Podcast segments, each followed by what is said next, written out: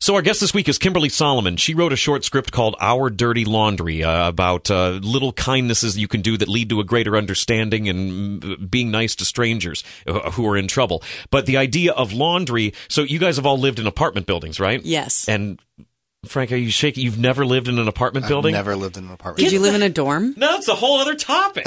Because my question was going to be, you know, in an apartment building, you've got a laundry room.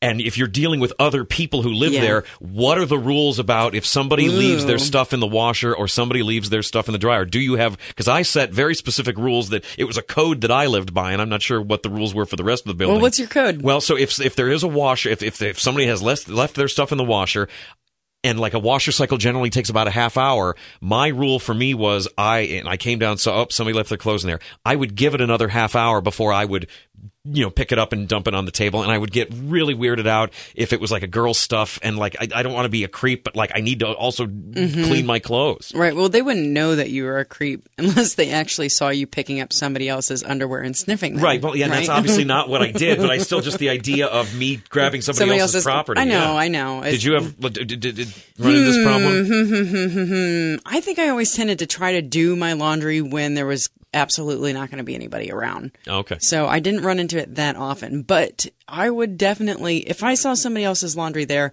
I think I would probably just go ahead and pull it out because, you know, it happens. Everybody knows it Sure. happens.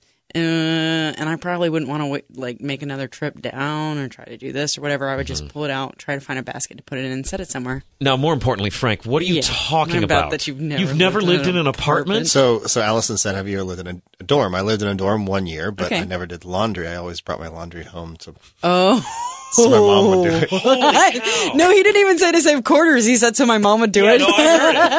But you never lived in an apartment building? I've never lived in an apartment building. What? Uh, did you just live with your parents forever? Uh, Um, I got I got married pretty young. yes. So- yes, that's right. Well, you are Okay. a child bride.